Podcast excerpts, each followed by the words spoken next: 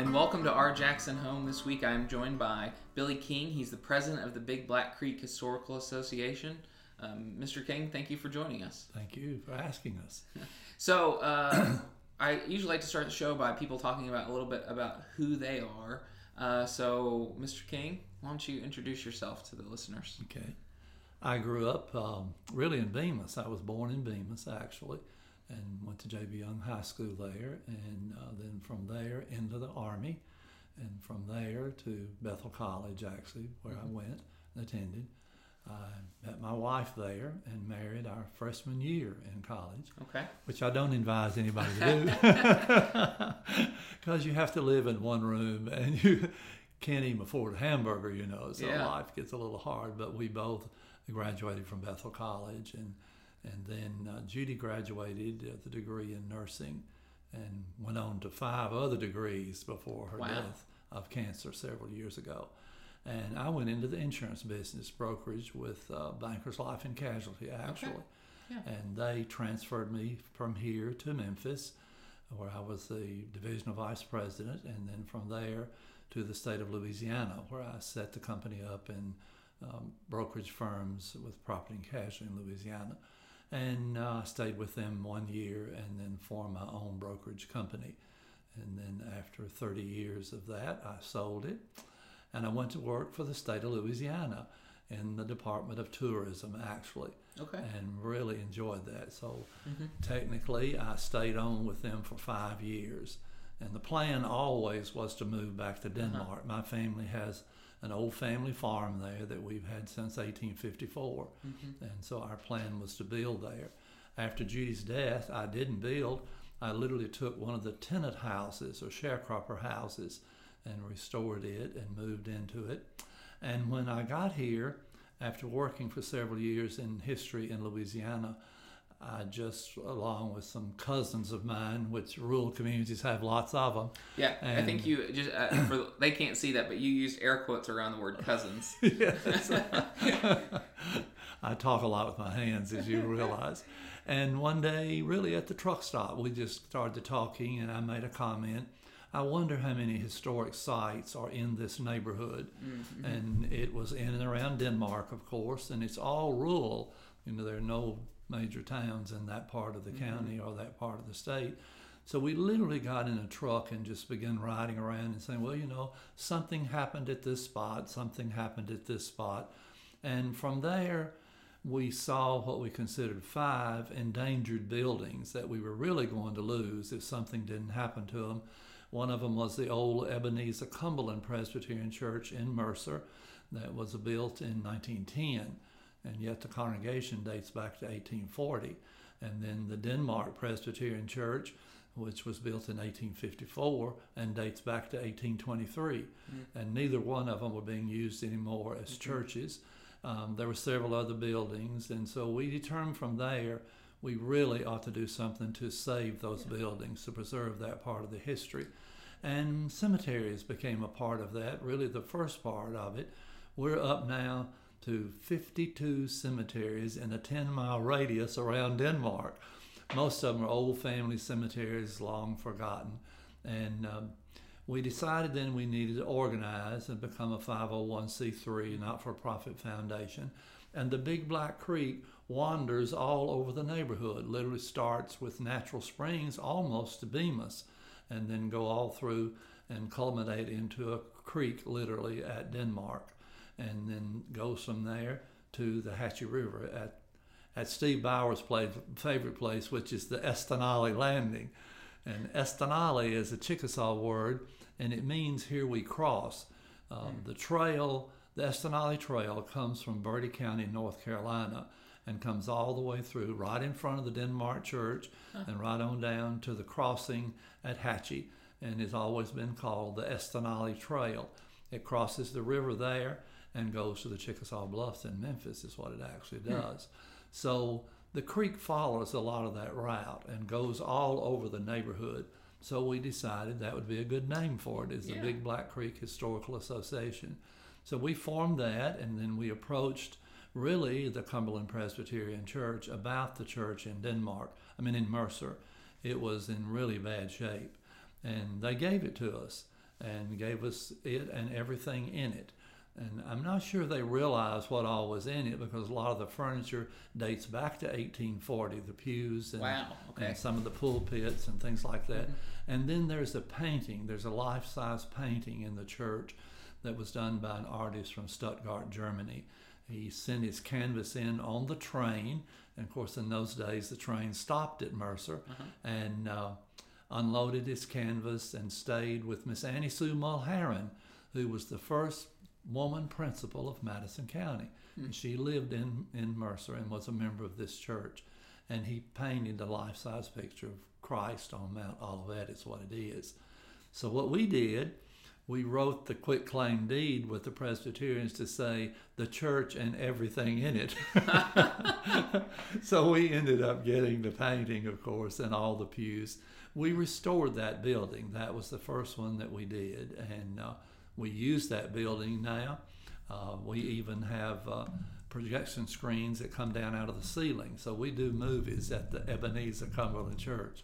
The old Denmark church was really in as bad a shape, if not worse, and of course was much older. It was built in 1854 by slave labor. A large congregation there. Uh, that church will seat about 300, and it has a Masonic lodge upstairs over it. The lodge dates to 1847, so one of the earliest lodges. Denmark is the oldest town in West Tennessee. Really? Um, Why? Why is that? What? What was it about that that Denmark spot that? Okay. Um, when the really when the surveyors were coming through after the treaty of 1818, that's when the treaty was signed with the Chickasaws, giving us West Tennessee actually. And when the surveyors came through, they found a squatter really living at that site. And his name was John Rose. And he told them the name of the spot, literally, and that's all it was at that time, that the Chickasaws called it Denmark. Two separate words, Denmark, because the animal dens were in the area and it was their ah. hunting ground. Ironically, the name just stu- stuck after that. When the pers- post office, and the post office in Denmark is the oldest continuing operating post office in West Tennessee. Mm-hmm. It was established in 1820. Every year we will have 30 or 40 visitors from the country of Denmark. Yeah. They think there's a connection Yeah. with their country and they come and then we have to tell them the story. No, as far as we know, there's nothing connected with the country itself. But uh, the Abair brothers were squatters also, and they had a trading post on the Big Black Creek at Denmark, literally, and became one of the biggest trading posts in West Tennessee. It was in conjunction with the Chickasaws. And the Chickasaws were using the Black Creek to go from Denmark, and there are four Indian mounds at Denmark of the Chickasaws, and we're uh, excavating those mounds right now, and they're carbon dating to 1000 AD, so that's when the village was actually there. And it was a village. We think about 500 lived there. Wow. And uh, of course, the mounds were dotted all over West Tennessee. Really, it was West Tennessee was kind of a melting pot for the Chickasaw, the Choctaw, and the Cherokee, all 3 and and spoke languages very close to each other, and considered themselves brother tribes actually. So that area was heavily populated, of course, with Indians all through there. Um, but anyhow, the the name Denmark just always stuck, Yeah. and uh, so it is the oldest town then in West Tennessee, and at one time was the largest town in West Tennessee. It was bigger than Jackson or Memphis, either one. Hmm. The old Presbyterian church there is the mother church of all the Presbyterians of West Tennessee. The Denmark Church established the Brownsville Church, the Jackson Church, the Memphis Church, all were established by the church there in Denmark. And the same thing was true of the Baptist, the Baptist church there, which was called Big Black Creek Baptist Church. It became the mother church uh, of most of the Baptists. We know now that 30 Baptist churches out of West Tennessee uh, came from the Denmark church, actually. And the Methodists, of course, had a church there also. But uh, we have restored the Denmark church. It has become a major tourist attraction. We're running about 500 tourists a month who literally come out there in the country, and it Yeah. is in the country. Yeah. Uh, Denmark today, population on a big day is seven, And so, so we went from the largest town to seven. And, and there's a reason. The first reason was they would not let the train come through. It was noisy and dirty, and they didn't want it. They considered Denmark being a very sophisticated town, and it was. Two of the first schools of Madison County were actually in Denmark. The Presbyterian Church had a female and a male academy both. So it was kind of a sophisticated little town as far as that's concerned. The railroad went around then, and that's what established the town of Mercer. Uh, it went through the spot there, and Mercer is on the Big Black Creek, and really is only about four miles from the Hatchie River. And the river had a lot of traffic coming up and down it. Uh, it was navigable. Uh, matter of fact, all the way up to what was called Hatchie Town, or the predecessor of Bolivar, really. And uh, so steamboats could get that far up the river. Most of the larger ones couldn't go any farther than Hatchie Station, which is still a place on the river.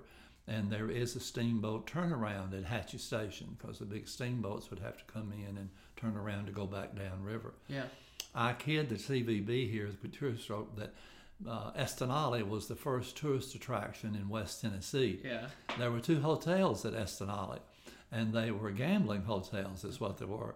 And the steamboats would come, the gambling boats more specifically, from Memphis and up to, they could come all the way up to Fort Randolph and then come up the Hatchie River to Estanaula. And they would overnight there, of course, and gamble is what it really. There was a racetrack there also, Wow. and then go back down to Memphis the next day. So technically, it was the first tourist attraction of West Tennessee. I have to tell you this: we we've done. I've written. I'm on the fourth book right now of the Okay. history of that area, and uh, one of the most colorful characters, I guess, was Obadiah Dodson, and he came in from Halifax, Virginia. He was a Baptist preacher, and really all of our churches in our area, he had something to do with the starting. But he was well educated. He graduated from William and Mary. He wrote the first book ever published in Madison County on the raising of children.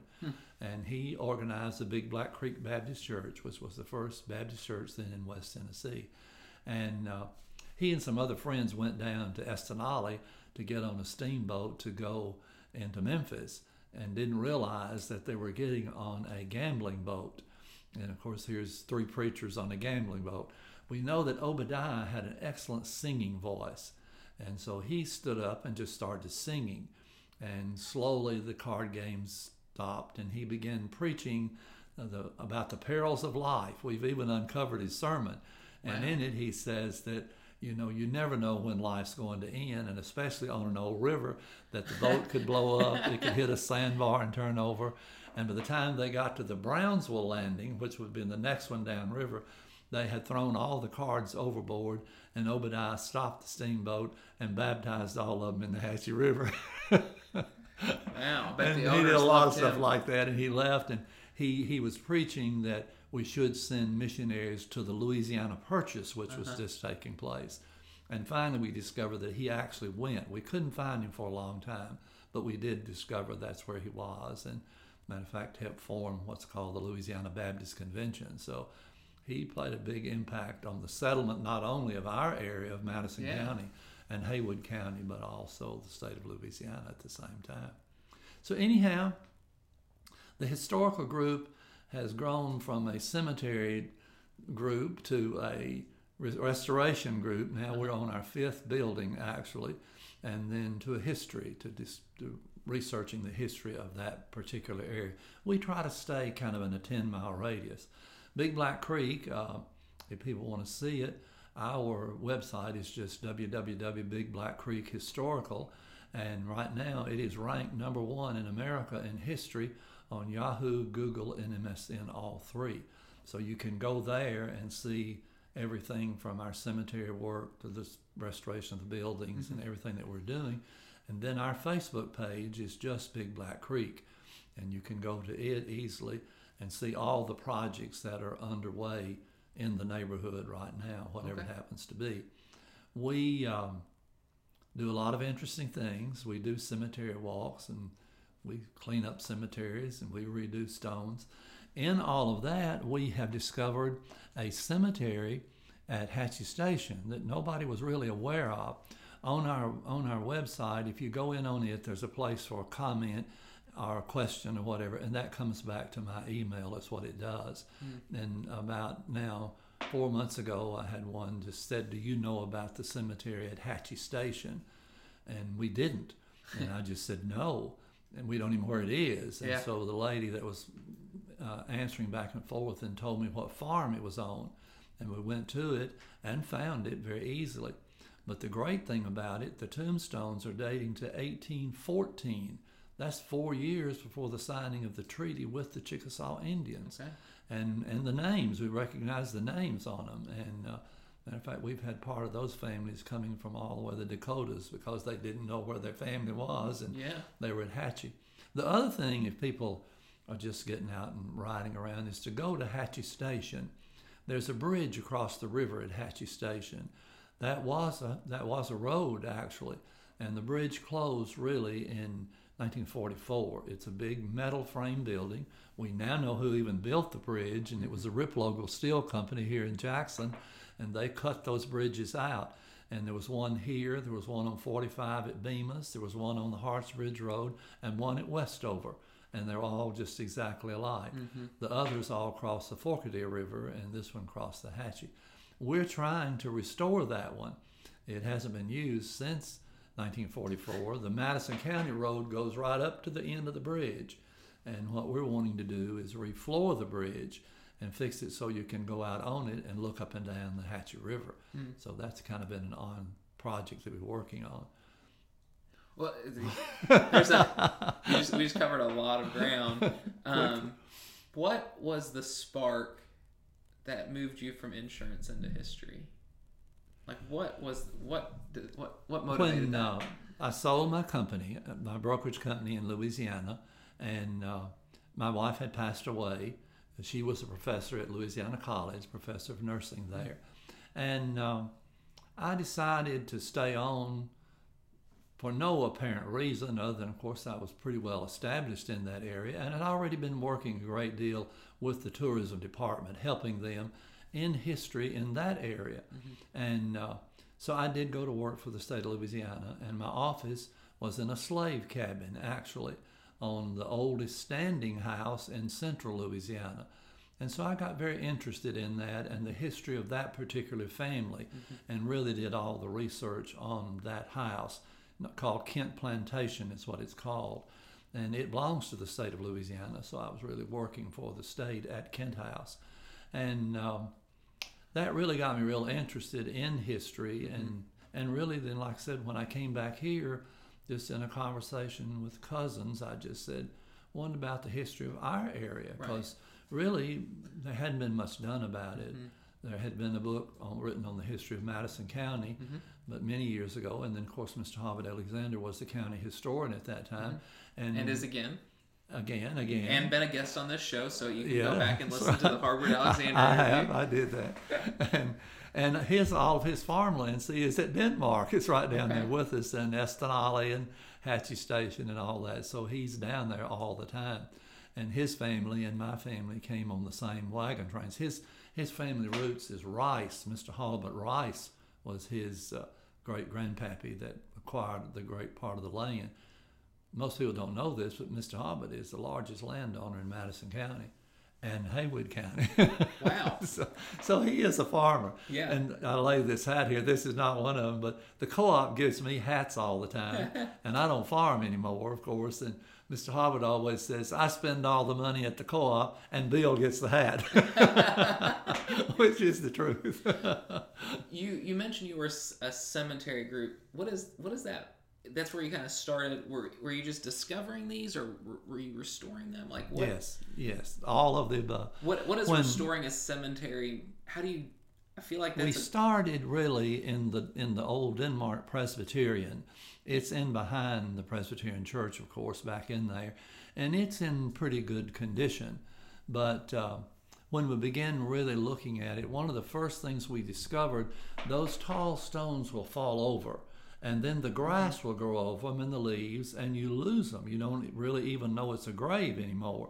And uh, really, in digging a little flower bed in one of the cemeteries, really the Big Black Creek one, I kept hitting something. And when I dug it up, it was a stone. And then I realized, you know, what was really happening. So we got a plumber's probe, is what it really is, just a long steel bar. And they always bury in rows. And so you just go down through there with that plumber's probe and you'll hit those stones. Mm. In the Woodland Cemetery, just over in Haywood County, we uncovered probably a hundred stones that were in that cemetery because that, that originally was the uh, Browns Creek Baptist Church is what it was. Mm-hmm. Right, that's Obadiah's second church, really, and uh, that sparked an interest with three or four different people. Is it well, just wonder how many are here that we don't know Mm-hmm. about, and so out of that came quote a little cemetery group Uh-huh. and they do that all the time. I mean that's just their passion. They go to the cemeteries and look them up. And then we now mark most of them we put a sign somewhere that identifies there's a cemetery back in here. And if we know the name we put that on there. And then we put it on the gps so anybody can go then and find exactly where that cemetery is located. Why is that important? I tell you, you would not believe, son, the number of inquiries on a daily basis of we're looking for so and so. Do you know where they might be? We think they're in this cemetery. So I and we belong to what's called Find a Grave, and that is a national organization. And when somebody is looking for an ancestor, they can go to Find a Grave. Hmm. If it picks up in our general area, then I've got about four people, and they will search till they find that, if that's possible hmm. That has been a big part of what we have done. The genealogy The stuff. genealogy part of it, exactly. And uh, if we're right now going back into the slave area, and we've located in the community now three slave cemeteries, and then we've located and these are things people just didn't had forgotten it existed. didn't even know they were there. Didn't know. Wow. You know, just like well, the one, the best one I like is the Hatchie one. You know, here's we we have, were saying a lot of times that there were squatters here way before 1818, mm-hmm. and I would base it on the War of 1812 because Andrew Jackson. You know, took all these soldiers down to New Orleans to fight a mm-hmm. little battle down there. yeah, there's some and he- song about that. Or yeah, something. yeah. And, and he took the Chickasaws with him. They went down because they didn't like the creeks, you know, so that's who was down there. Well, you know that when they came back, they'd made friends with those Indians. They'd been down there fighting with Yeah. them. And, you know, I don't believe I'll go back home. I'll just stay here, you know. So I think from as early, oh, I don't know. The first, the first thing we found recorded that says a quote white man was in West Tennessee is in about 1400, hmm. and then the French too. They were coming up from New Orleans, and they would come up to the Hatchie River and turn at what we call Fort Randolph and and go right up to Estanaula, mm. and so they were fur trading with the Chickasaws way back in the 1400s. So, so there were Caucasians in here, I'm sure back as far as that easily. You guys have restored several of these extremely old buildings. Yes. What is it like restoring a building? What is how does what are the steps of that? How does that how does that work? It seems like it would be very difficult. It's called money primarily. Oh, okay. and just recently I spoke to the Tennessee Tourism Association and they said, Mr. Billy, you always raise a lot of money for your projects, big time. How do you do it? Now, on the air, they can't see this, and I just always fold my hand and say, Oh, God, help us. Yeah. The Denmark Church has been the largest. We have raised probably $750,000 for its restoration and still are working on it. Maybe don't, we don't consider it finished yet, although it's quite different from what it was. It was almost on the ground, literally. The uh, seals had rotted under those walls. And of course, it's two stories, so it's a great big building. And it, they were rolling out from under it, and it was just letting the wall separate from the church and the west wall was 25 inches away from the building itself. Wow. So it was fixing to let the entire building come down. And when we saw that, and that's one of the first ones of the Ebenezer that we started on, is that we knew we had to prop that building up or it was going to come down. And the lumber in it is hand hewn, so the timbers are huge in it, of course, even on the second floor. When matter of fact, when you stand, you wonder how in the world did they get those timbers up there, you know, with no lift of any kind. Yeah. And of course, one of the things, well, they had 150 slaves, so which, which is the truth, Yeah. because slaves helped build the building and were members. While I'm saying that, um, every church in our community, every one of the churches, the slaves were members of the churches. They were actually a part of the congregation. And so some of the cemeteries that we found are adjacent to the white cemetery. It'll be right beside it, usually. And so they were active members of that church, even though they were slaves. And uh, but anyhow, mostly everything we do is donation or writing grants, which we do a lot of that. And uh, Well, and then and then do you guys then pay professionals to re- renovate, or how does, or do you guys when it that? starts, when they start, nearly every time, it's volunteers who are coming to help. And fortunately for me, I have a very active board. There are 14 members on the Big Black Creek board. And of course, it is a 501c, not for profit. And those members are very active. They all participate in whatever we happen to be doing. And uh, so if we can shore the building up or put the roof on it or whatever, as volunteers, that's what we do first. Uh, we do get a lot of grant money, and, and, and some of it comes from the Convention and Visitors Bureau. And they'll always say Big Black Creek can take a dollar and stretch it further than anything else. Yeah. But we have a lot of partners. One has been Home Depot. They have bent over backwards sometimes in lumber for us and materials that we need, and uh, and other companies too. Certainly not just Home Depot, but they've been the lead out there with us on a lot of that stuff. And what we try to do is determine what the cost is going to be. Now, I don't think any of us ever dreamed that it would cost us seven hundred thousand for the Denmark Church, but it did, and we don't owe anything. So you know we're debt free, and so everything we do. We're working on a store building right now. I mean, that's who's called who called a minute ago. It's from there.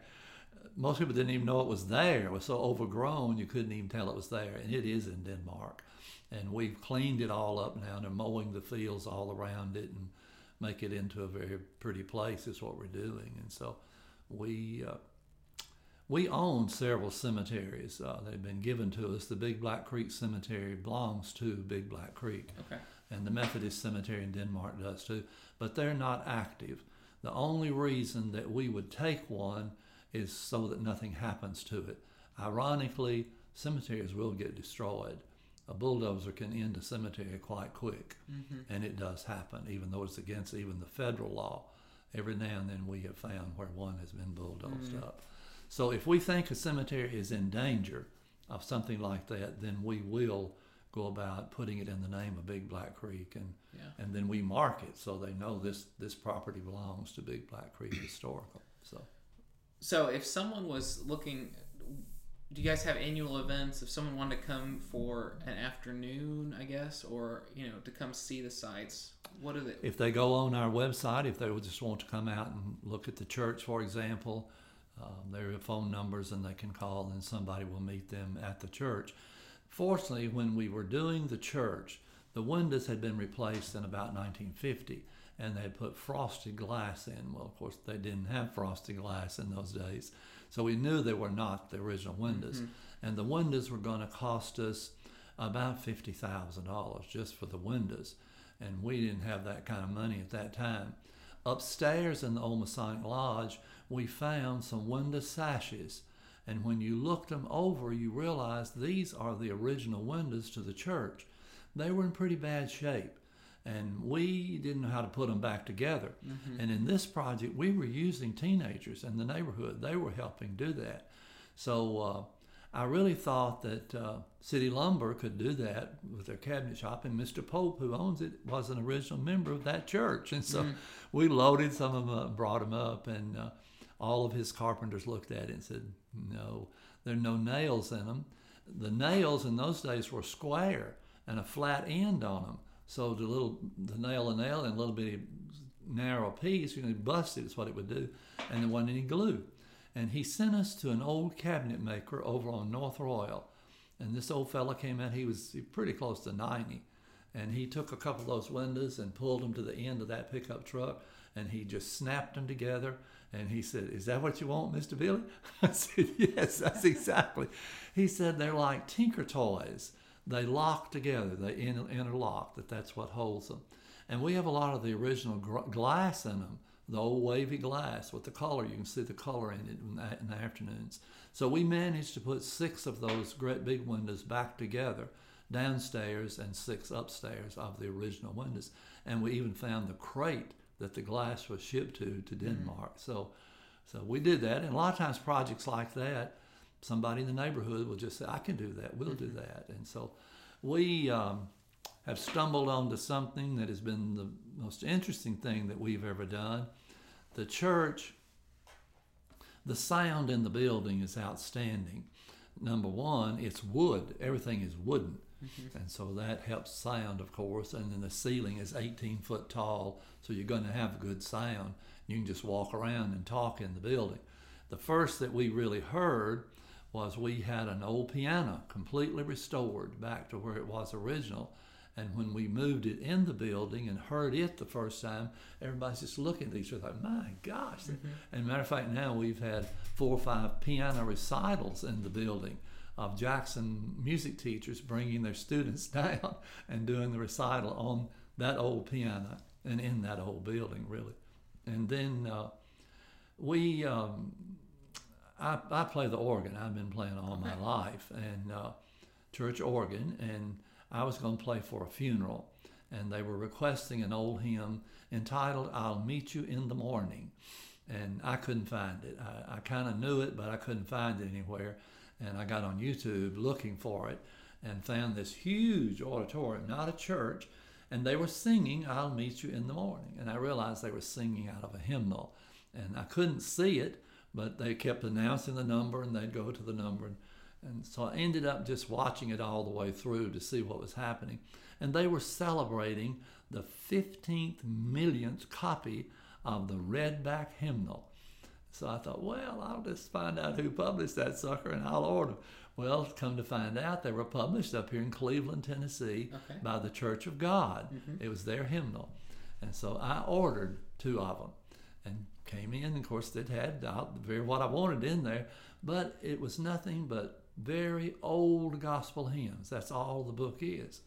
And Horace Simmons is the organist for First Baptist of Bemis. And Horace grew up in the Pentecostal church in Bemis, and that's the hymnal they use. Mm-hmm. So he came down to play with me one day, and he said, Bill, do you remember the old redback hymnal?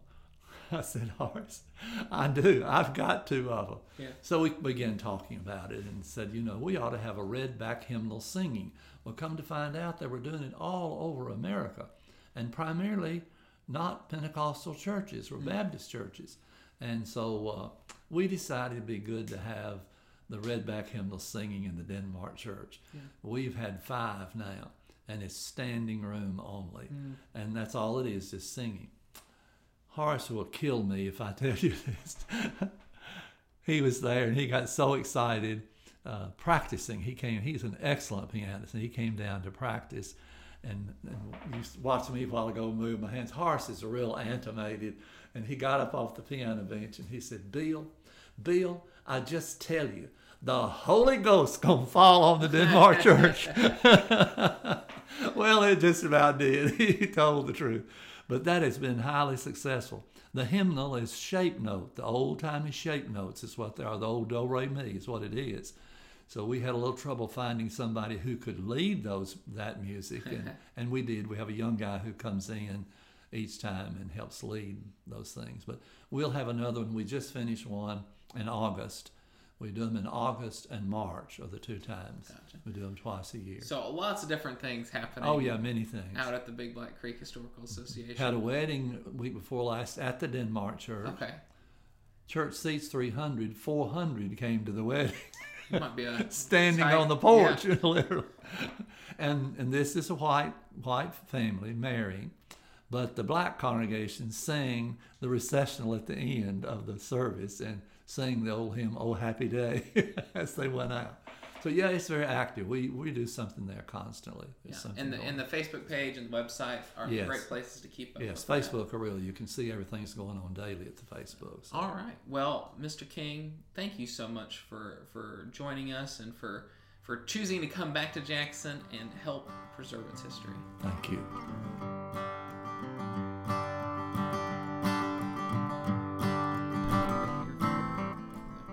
Today's podcast was hosted by Kevin Adelsberger. Our intro music was performed by Aaron Harden. It was recorded live at The Co. To find out more about The Co, visit their website at www.attheco.com. To find out more about Our Jackson Home and to read more about how amazing Jackson is, visit ourjacksonhome.com.